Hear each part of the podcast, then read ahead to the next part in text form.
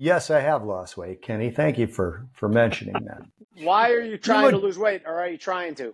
You look damn good. Let me just tell you that. So I'm not actually trying to, but it's interesting. So I actually was reading up on this. You guys know I lift weights, and I'm very, very muscular. And I just want to get the eye rolls out. Go ahead. Okay. So my brother was a power lifter. He actually was winning medals when he was 16, 17 years old. He held the Illinois state bench press record for a while for amateurs. And so I always lifted weights with him. And we always had like these weightlifting magazines and muscles. And there was a guy named, I'm going to get his name wrong, but it was like Vince Gianda. And he never won anything, but he was always called upon by guys like Arnold and Lou Ferrigno and Franco Colombo to cut body fat before shows. And I read that his whole thing was steak, butter, and eggs, four days a week, one cheat day, and then back to steak, butter, and eggs, period. Right. That was two meals a day and nothing else. So I said to my wife, I go, this sounds crazy, but it also sounds delicious. And I didn't expect it. My wife used to be not only a vegan, but she was briefly a raw vegan. I'm not sure what a raw vegan is. Well, you just don't cook anything, and it's all fucking plants and nuts. Oh, shit. Yeah. That was before I knew her. That would have never flown in my house. So I was just talking about it, and she goes, let's try it. I said, the hell with it. Okay, let's try it. Fine. So I've literally eaten nothing except for occasional cheat days, but beef, butter, salt, eggs, coffee, and water. Now, my occasional cheat days involve bourbon. So it usually takes me right out of ketosis, but it's literally, I've dropped weight much easier than I ever have in the past. And I actually enjoy the meals. Wait, so you're doing the keto diet. You've eliminated all that stuff. It's different than that. 'Cause I'm not having any dairy. Like I'm not having any milk. I'm not having any cheese. I literally, Kenny, Jimmy, I just make a steak for lunch. I make a steak for dinner. If I'm still hungry, I make 4 or 5 scrambled eggs and I eat it with the steak, and that's it. That's it? That's it. No pasta, no meatballs, none of that? Now, in fairness to me and my heritage, I do have I went back to a wedding in Chicago, right? They had penne with vodka sauce. They had about 7 servings of it, right? Yeah. But the minute I get back home, what I do is I restrict myself to those things when I'm home. Yeah, okay. You go out to dinner. If there's an opportunity to stick with it, great. If not, I don't. Took my father-in-law out for his birthday yesterday.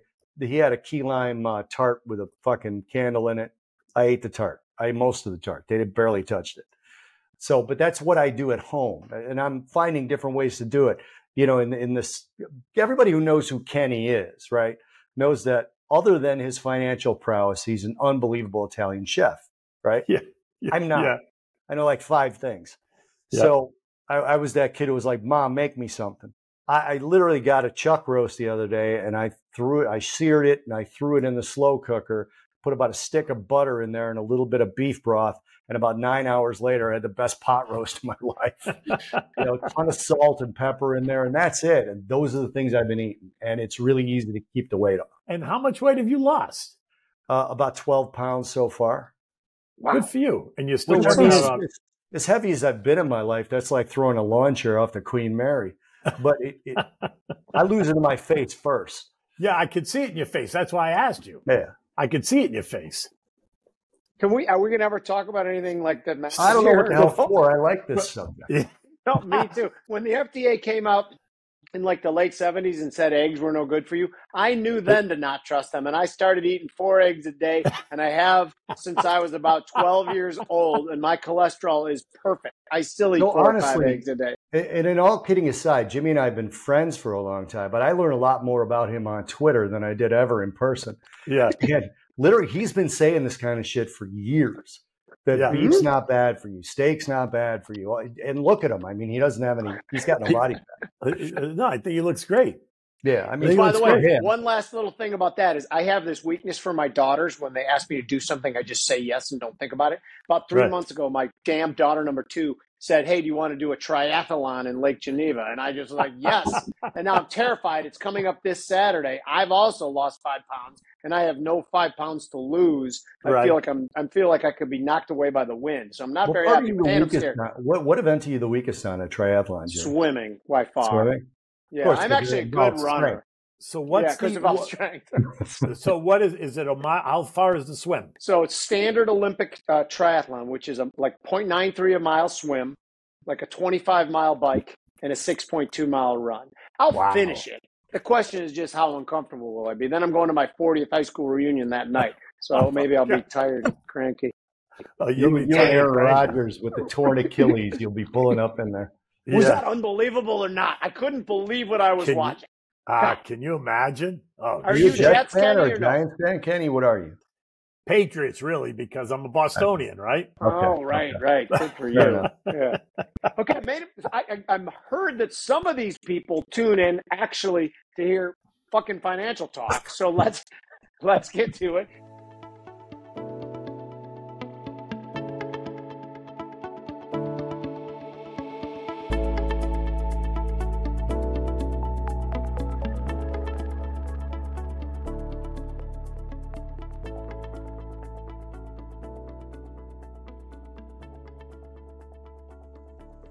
Welcome to the Futures Edge podcast. I'm Jim Iuorio. As always, Bob Iaccino, the brains behind the operation, executive producer, co-host. Today we have one of our friends, as you probably figured out already, managing partner of Case Capital, Kenny Polcari. I sometimes worry when the three of us are on, the hands are going to go. It's going to be a lot of Italian. And Bob, we have so many damn Italians on the show. So it's funny, like I book most of the guests. Jimmy recommends a lot of them, and he does the pre-reach out and stuff like that, and then I book them. And it is just amazing how between our networks, the people we've gotten along with end up having a vowel at the end of their name 8 times out of 10. Well, you know, it's so funny because I do Scott Shellhammer, right, on Wednesdays. Yeah. Typically I do it on Wednesdays. And so, you know, when he talks, Suzanne starts him off. What are you talking about today? Who are you talking? So he said, I'm talking to Kenny Polcari. I'm talking to Bobby Iaccino. Then I'm talking to Jim Iuorio. You know, they all end in vowels, right? And so he says to Suzanne, he goes, you notice anything in those names? Which is so funny, right? Because it's so true. Shit. No doubt about it. Okay, let's get to a couple things. Tomorrow, we are recording on the eve of CPI, but you guys won't see this until CPI is already out. But we have to cover it anyway because it's the big elephant in the room. I think it's a monumental number. I think, you know, we're not supposed to look at the headline number at all. That core is supposed to come in at 4.3. What are your thoughts pre-CPI, Ken? So I think that the number is going to be hotter. And I think the Fed's going to make a mistake by pausing in September because, you know, we were in a place where CPI was declining. Now it's going up. We know it's going up. The estimates show it's going up. But yet they're sitting there going, okay, well, I think this is the time to pause. That which makes zero sense to me. So what I'm afraid of is that the expectation is supposed to be 3.6 on the top line year over year, plus 0.6% month over month, right? Which is up over the prior month.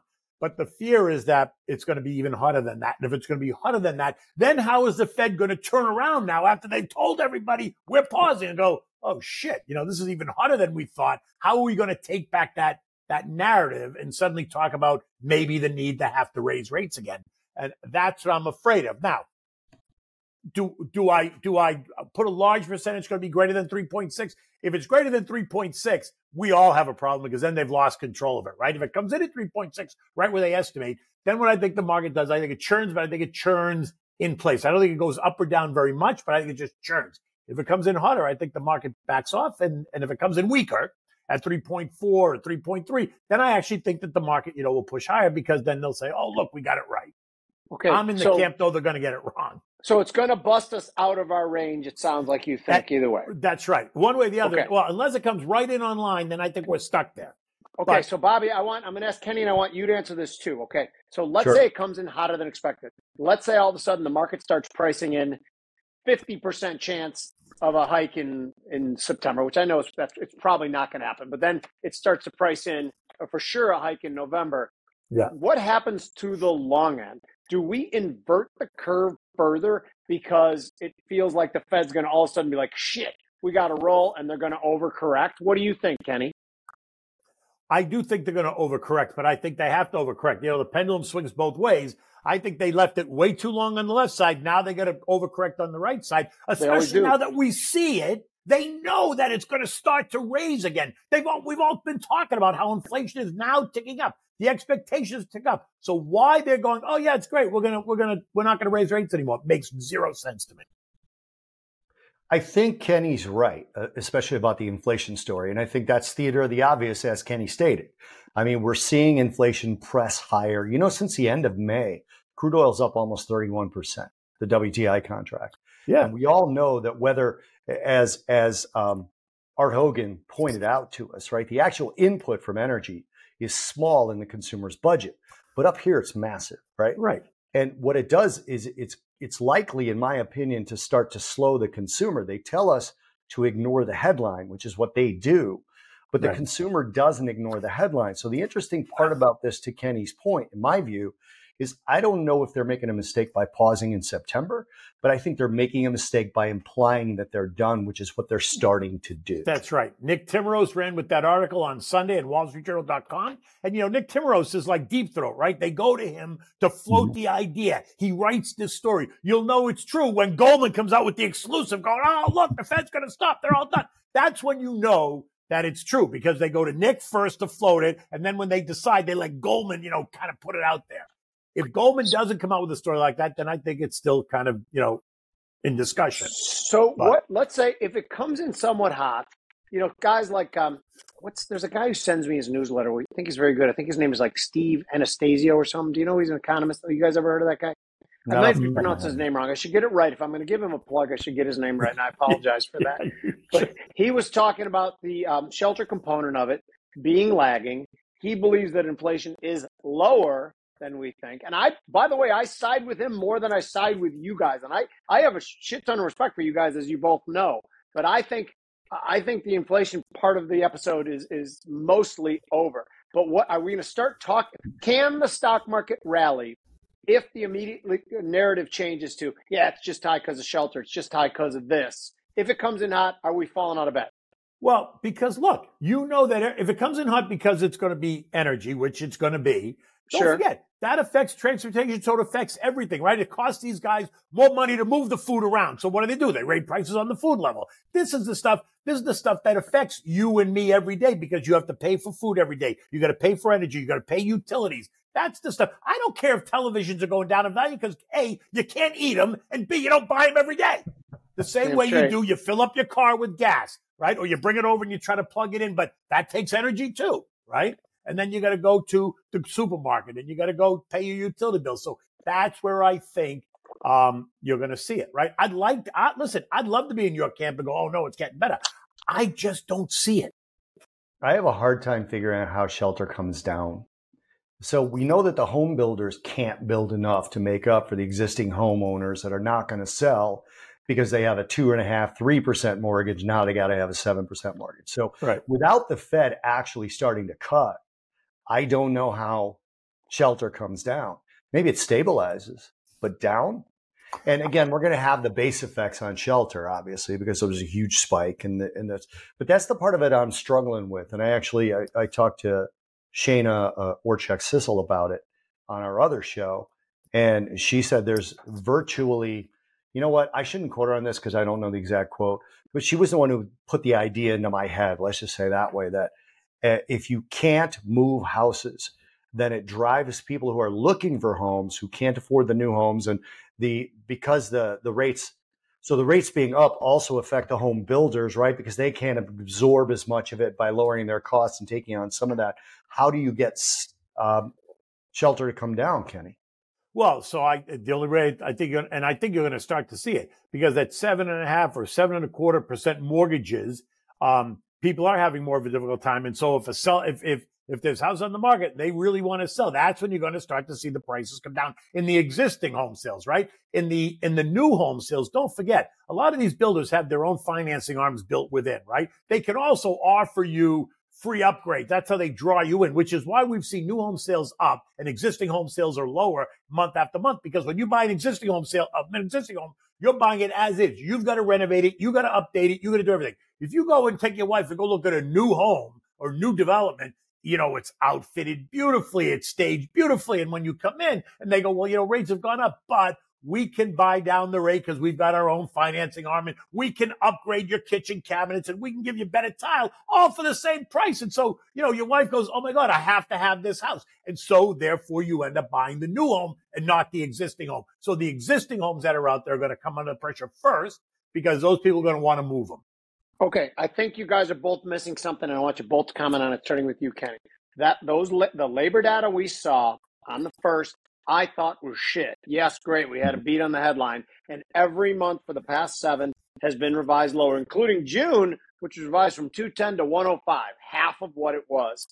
As soon as we start seeing breakup in the labor market, I just spoke to a friend of mine as a headhunter at a reunion on Saturday. She said, now we are just getting calls from companies to help them shed employees, not to find employees right now. Kenny, is the labor market the key to supply coming to the market? Meaning people can't afford their mortgage payments anymore. They got hit the bit. Well, I think that's going to be one of the issues that's going to cause supply to come to the market. If people lose their job and can't afford it, they're either going to stay there and let the foreclosure process take place, which is like a year and a half, and maybe they think they'll be able to, something will happen within a year and a half, and then they won't lose their house. But if they're really panicked about it, or they get a job in another part of the country, yes, and that's going to force a lot of these houses to come to the market, and I think they'll come at better prices, right? Because they're going to want to move. They're not going to stay. They don't have the time or the ability to sit there and kind of wait it out. They have to make a move. Bobby, so are we seeing here, when you look at the great financial crisis, 2007, 2008, whatever you put the date on it, are we talking a structural undersupply of homes? Is that one of the reasons that people aren't shedding, that these rate hikes are not having efficacy in breaking up the housing market like they were intended to? I think yes to that. So you do have a similar dynamic going on in people that have rental properties, to where the cost of renting those things out, they're sitting empty longer than they used to.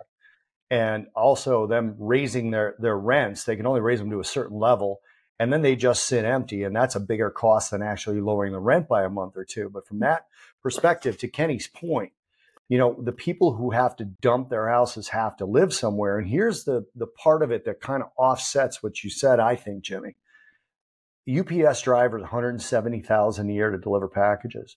2 days, we're recording 2 days away from the UAW's deadline to go on strike for what? A 36-hour work week and they just dropped from 32% pay raise to 33 or I'm sorry, no, to 30. 46 they were at. 46 to 33. Okay. Yeah. Well, these are massive numbers. Anyway, go on. From really high to high. Right. Yeah, and these are massive numbers that are going to go into the wage components. Small businesses suffering, these larger businesses giving in to the wage increases that will then come out in the back end in inflation. And this is the parts that worry. Okay, and so I agree with you, but let me ask you a question. Where are you seeing rental property sitting on the market unrentable? Because I'm not seeing that down here in Florida, and I'm not seeing it in New York City, right? You can't, they go, the minute they come on the market, they go. And you're not talking about cheap rents. No, I'm not seeing it. You're talking about $4,000 and $5,000 a month. I'm not seeing it on the other side of Florida either, which is where I live. I live on the opposite coast that Kenny does. I'm not seeing it here.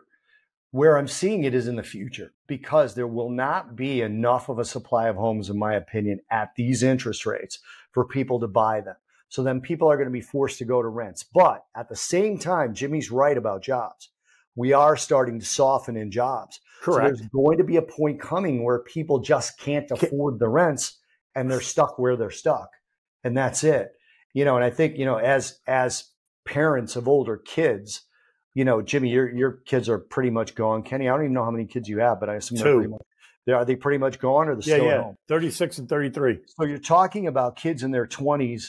I saw a weird social media post where a girl said, I'm a 29-year-old teenager, and my parents are walking me through my first job commute. She's 29, and she got a commute to her first job, and they're walking her through it because she still lives at home. Right. And there's going to be more and more and more of that. So I think this is going to happen. And the timing of it is what concerns me, guys. And Jimmy, to your point, let me ask you this. You mentioned the 7 months in a row, the jobs numbers are pushed lower and lower each month. Manufacturing is now in net layoffs for 4 months. And manufacturing isn't big here, but it's a canary in a coal mine for the jobs market here. Right. Take that and line that up against 4.3 or 4.5 inflation. Am I wrong in saying that Jerome Powell missed the opportunity to say we would accept a little bit more inflation, which he basically said no to that in Jackson Hole? First Kenny, then Jimmy. Yeah, but I think I'm with you that he's going to have to acknowledge a 3% number instead of a 2% number. Because, listen, Larry Summers think that unemployment has to have a 5 handle on it in order for them to get inflation down to 2%. I don't think it's going there. So I think Jay Powell and the Fed's going to recognize that they've got to accept a 3% inflation rate versus a 2%. I'm with you completely. But Kenny, here's the question then. We're talking about all this shit. What's the bull case for stocks? Is there a bull case at all if inflation comes in hotter tomorrow? Or is it only bears? The only bull case with inflation dissipating? I think the broader rally is going to come under pressure. But then I think you'll find money moving into those very underappreciated kind of big, boring sectors, right? Staples, healthcare, the big mega cap U.S. names that are boring to own, but they're in the 3 to 5% dividend payer. You know, it's Johnson & Johnson, it's Procter & Gamble, it's Coke. Those aren't sexy names. That's not AI.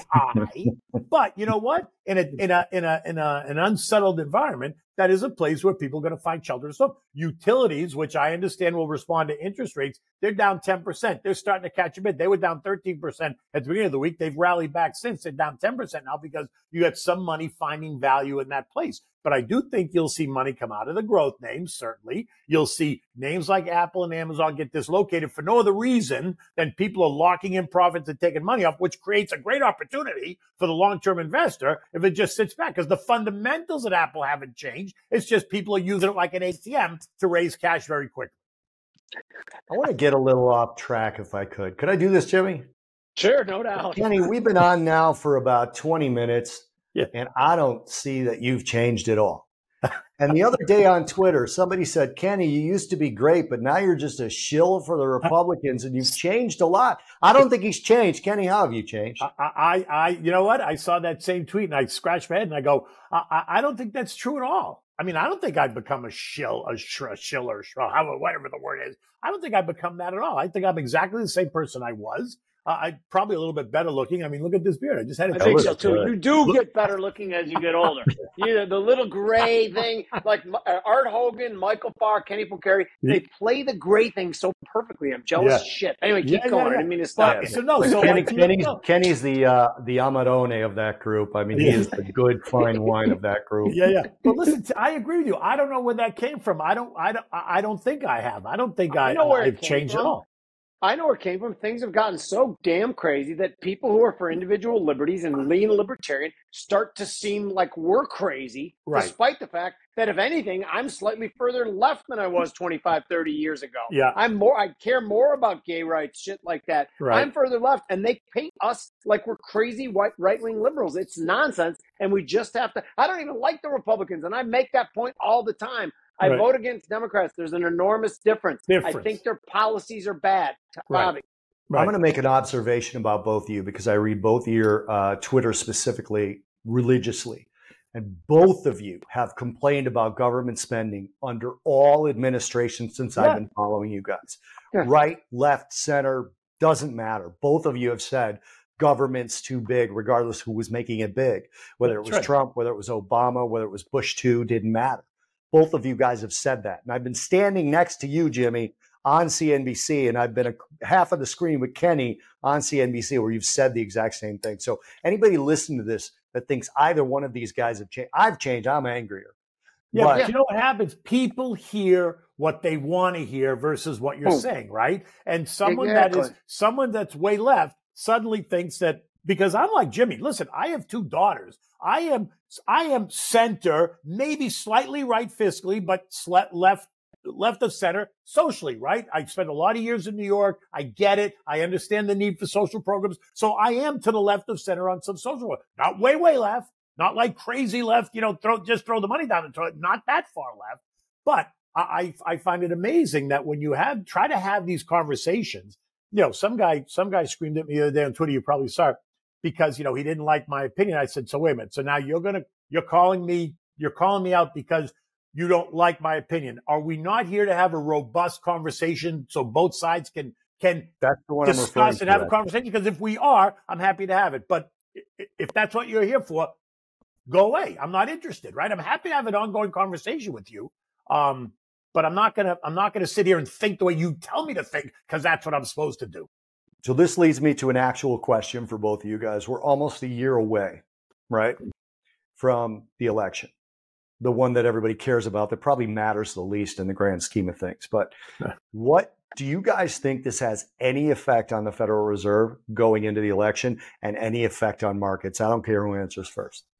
Kenny, go, because I got a very strong opinion. So first of all, I don't think Trump or Biden is going to be the candidate in November. Let's just put that on the table. Wow. I just don't think either one of them are going to be the candidate. I think they're going to get Biden out due to health reasons, and I think they're going to wait until the convention to do it. This way, they don't have to go through a primary process and do all that. I think the superdelegates on the Democratic side want to wait till the last minute, and then they're going to install someone who I think is going to be Gavin Newsom. And then they're going to have to figure out what to do with Kamala, because, you know, then there'll be an uproar because she's a woman and she's a minority. And what do you mean she needs to be president? She can't be president. Are you kidding me? I don't think anyone in their right mind thinks that she can be president.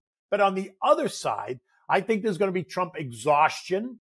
I think people are going to feel bad. He's indicted and all that stuff. I get it. I think they're treating him like shit, and they should be all ashamed of themselves. But in the end, I think that the country's trying to move away from 80-year-old white guys that are just, you know, way too much baggage and not enough foresight. And I think there's a dark horse on the Republican side, and I'm not sure that he's shown his face yet. I'd like to say it's going to be Youngkin from Virginia, but wow, you know, he was very coy, right? If he's going to announce, he's going to announce pretty damn quick. He can't wait much longer. You know who I really am starting to like, and everybody tells me how stupid I am because she's a neocon and she's pro-military, and you know exactly what I'm saying because I said know she. You're saying Nikki Haley, but is it? And you, Bobby, you've known me for many, many years. Yep. Do I like her so much just because I want the left to be like so confused? You know what I mean? How are they going to attack her? What I know about you, Jimmy is the guy who would, if he was your roommate, he'd cut your box spring open in the middle of summer and pour tuna in there and then tape it up and leave you wondering what the hell's going on for the next 3 months while your room smelled like dead fish. He's the guy who would do that. So that's sort of no, I think you actually liked her performance in the debate. I think you liked what she said about her sort of her international policy experience. I think you liked that. And I think it's a critical part of the next president's resume is how they would handle a sort of, you know, geopolitics and, you know, geopolitics as a general rule. Yeah. I don't know that it's as important, quite frankly, because, you know, we've obviously had several presidents that have had no experience, national security, geopolitical experience. Or any experience for at least one of them. Right. Right. Yeah, exactly. Obama. Or any experience with a state senator. Right. Yeah, exactly. And, you know, I think you guys know this. I'm still a fan of Vivek Ramaswamy. Okay. There's a lot to like about him, in my view, a lot of which I wouldn't say on a recording, simply because it's not the proper form to explain myself. But no, Jimmy, I don't think you like it just to like Nikki Haley to piss off the left. I think she's got a lot of qualities for people to like. I don't think she's electable, quite frankly. So listen, to your point about Vivek Ramaswamy, I like him. He calls it out the way it is. He's not afraid to stand up and say, you know, there are two genders. There's a mother and a father. There's this, there's that, there's right. All the stuff that everyone wants to say, he just says it. And I think he says it in a way that is real. It's the way that everybody is in the back of their mind. They're thinking it, but, you know, God forbid, nobody wants to say it. He just says it. Now, do I think he's electable at 38 years old? I don't think he's going to be electable, but he's certainly going to set himself up for a cabinet position or something like that. Yeah. Right. Because I do agree. I do like most of the stuff. I was a little bit disappointed on his foreign policy stuff at the debate. I was like, you know, she was much better on foreign policy. Yeah, it was weak. Sure. Yeah. Mm-hmm. Then for sure, she was much better. But she has that experience. She does. Yeah. So again, because I want to go to oil right now, but to put a bow on this one, I will vote for whoever runs against the Democrats. I don't like the Republicans particularly. I think the Democrats' economic policy is disastrous. It's toxic. I think there's so many things they're doing that are incorrect. I hope that's not a stupid way to think about it. I don't care particularly who is. I mean, you guys are probably feeling the same way. Bobby, what do you think? Can I throw out one more political question for you guys? Are you guys? It is a fun topic. Are you guys just going to unfriend me for liking Robert F. Kennedy Jr.? Absolutely not. Absolutely. I don't hate him. Not. I don't hate him either. Listen, he's honest about his traditional liberal democratic policies. Yeah. He's honest about them. You know, he questions sort of the machine. He reminds me of a 60s, 70s liberal Democrat. Right. And he's in good shape, by the way. He's in good physical shape, by the way. Damn straight he is. Right. Yeah. He's in very good physical shape. So, you know, I know. I actually like Robert Kennedy, too. And I think the Democrats are doing themselves a disservice because they're keeping him at bay. They're not allowing, you know, they're paying no attention to him. And, the only attention they're going to pay to him is to keep him out of a debate. You said before they're going to do it at the convention because they don't want to have a debate. That's exactly right. And they don't want to at the convention. They're going to keep him out of there too. And I think that's when they're going to put Newsom in. I really do. It's going to be. I think they're going to put Newsom in. And you make which would be a disaster. Fall out by this window and jump. Yeah, exactly. That guy's a clown. Know? And he's talking yesterday about we got a lot of things wrong. We got most things wrong at the pandemic. Yeah, you got things wrong while people were shouting at you. This is what you're getting wrong. There's two different kinds of idiots or corrupt or whatever the hell you want to call it. And he's the worst kind. But that's one of the best tweets of the year, by the way, Jimmy. I'm reading what you said about his apology. Yeah, how about the way, just tell you. Yeah. Jimmy, I got to tell you something. Every time I read your tweets, I just smile because it's the way you say it. It's so much it's the tone because you can hear him. And even though you're reading it, you can hear him saying it. I know, and it makes me laugh every single. I want to call you every time I see your tweets because I go, Jimmy, I love you. I love the way you do it. Sometimes I read his Twitter in bed and I feel weird because it's like he's in bed with me. Oh, I'll try that. My late father used to always tell me, "Hey, nobody likes a smartass." If he was alive, he'd be like, "Dad, 50,000 people seem to like a smartass." Okay, you were wrong, Dad. If you're listening, I think you're. I love when I read your tweets. I think to myself, how the fuck did he come up with the way? It's just the way you say it. It's like the rhetorical question you ask. I think to myself, how did he come up with that? Do you know how many direct face punches I've taken in my entire life? I can count about 25 offhand, and probably the 25 made me forget the other 25. Yeah. But anyway, let's talk about oil. Today was a huge day. Traded at $90. Traded at $90. It broke out of that little consolidation pattern for the last couple of days.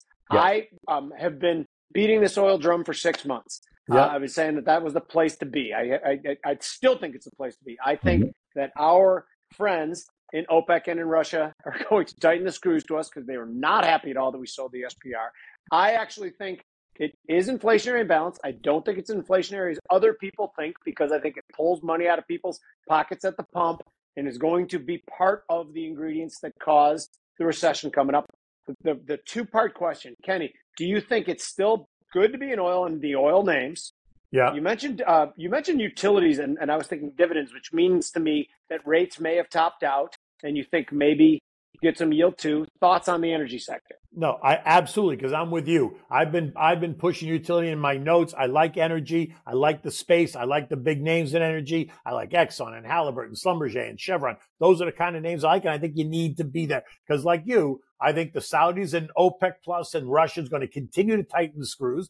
And, you know, 80 is where they'd love to see it. 90, they're in love with it. And anywhere above 95, you know, they're all happy, which is where I think going into the year end, which is where they want to push it. And by the way, the Farmer's Almanac this year suggests that we are going to get a vicious winter in the Northeast. Cold, which is only going to cause energy prices to go even higher.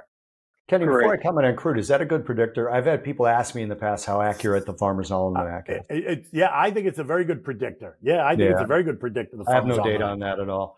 I got long crude oil the Thursday, the end of August, the 31st. And my target on crude oil has been basically a two-target trade for me, but 91 is basically the target. It's actually 91.35, but when you get to a round number, I'm fine with giving the cents back. Yeah. I don't think we initially get much higher than that. And there's a couple of fundamental reasons, but they're mostly technical reasons. Fundamental reasons is if you looked at the monthly oil market report from OPEC, Saudi Arabia cut in August 88,000 barrels, about what promised, right? But Nigeria and Iran were up 113,000 barrels. So their actual production for OPEC was up in August from July by about 24,000 1,000 barrels a day. So right. They actually increased production as a cabal. Okay. The second part of it for me in the short term is Libya's oil production, which has been hurt by Storm Daniel. I should say they're oil exporting. The production's still there, but they have 4 ports shut down, which is part of the bid that we got. Again, we're recording on Tuesday. We had up 2% day today in WTI, and it's part of that bid. So I suspect when those things bleed through to the market, there's always what they're saying the production is versus what the production actually is, where the only place they sort of match up is in the U.S., right? Everywhere else are kind of off a little bit. But I think as we get Goldman Sachs calling for $107 a barrel, they usually call me before their forecast, but they didn't this time. I think that they're going to be right, but I think it's a ways off. But I think the oil names will not get hurt by any pullback. That's why I think Kenny's dead on about that sector. And listen, I also think I don't care what you say about China. I think China is a big buyer of oil. Their actual numbers last month were about 12% higher than the previous month. Right. So everyone goes, oh, China economy is slowing down and they're all worried about China. That might be true, but they are fucking, stockpiling oil. They're either buying it, they're doing whatever they're doing with it. They are stockpiling it. They are a big buyer of oil. Do you worry, Kenny, about the SPR, where it is?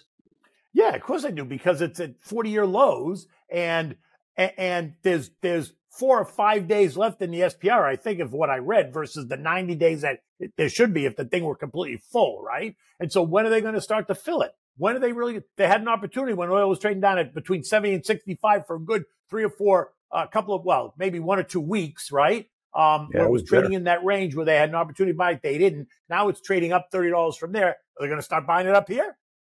Jimmy, do you think that has anything to do with us giving back the $6 billion to the Iranian mullahs that we had frozen? Hey, please don't stop with the oil and just kind of wait till we refill it. I don't know. That's a conspiracy theory of my own making. By the way, I like conspiracy theories. And it's a good theory. I don't have anything to back it up. But God, they called me conspiracy theory for 30 years, and I'm probably about 25-1.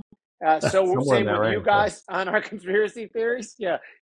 I told my buddy who called me conspiracy theory for literally a month. I'd call him every week and go, "Oh, Jeffrey Epstein's still alive, huh? Jeffrey Epstein's still alive, huh?" Yeah. Oh, he's not alive anymore, is he? Yeah, there's my conspiracy theory. Okay. And honestly, guys, I don't want this whole podcast to just drop into this. I'm not a particularly big fan of Donald Trump as a human being. But the fact that he's getting hit with these things, and the people call this whataboutism, but the fact that he's getting hit with this stuff and not one Jeffrey Epstein client is any kind of trouble at all. And they know who they are. It's absurd to me. I'm just waiting for the list to come out.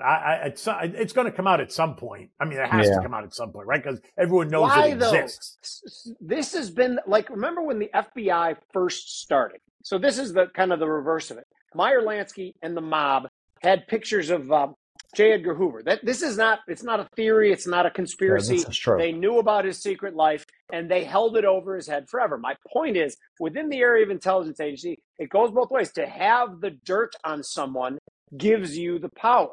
Our intelligence agencies, we know that they collect dirt on people to use it at a later date. And if they have the dirt, if all these elite people, it's guys like us that go to prison. Instead of those guys don't go to prison because they just hold out the dirt on them until they need a favor. And they call it in saying, "Hey, I got something. I think you'll want to say yes to this." And they explain why. So I don't think anyone's ever going to jail. I think that the horses are out of the barn, or whatever stupid expression you can use. I think the intelligence agencies have more power than the government does, than any of us. Am I crazy, Kenny? No, you're not. I just am dying to see who the people are.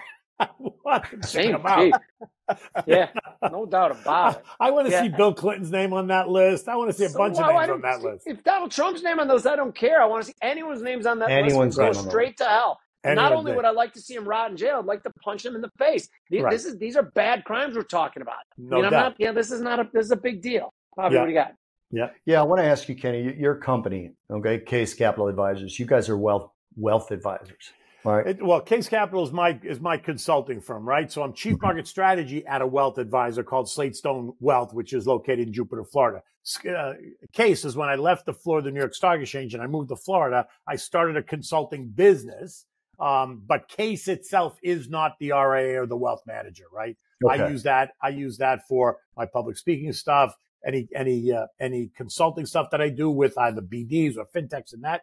But my wealth management is Slatestone Wealth, where I'm the chief market strategist. Okay, so as a wealth advisor, wealth manager, and consultant, and this for you too, Jimmy, as always, I can't find a reason to get rid of any physical gold I have. As a matter of fact, I'm still going to be accumulating.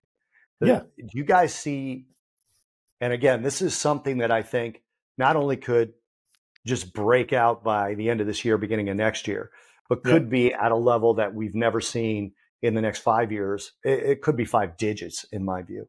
Do you guys think I'm nuts? Is there anything behind that? Or Kenny, Jimmy, will you tell people that ask you, hey, should I buy gold? Is it just an emphatic yes, or is it a yes maybe?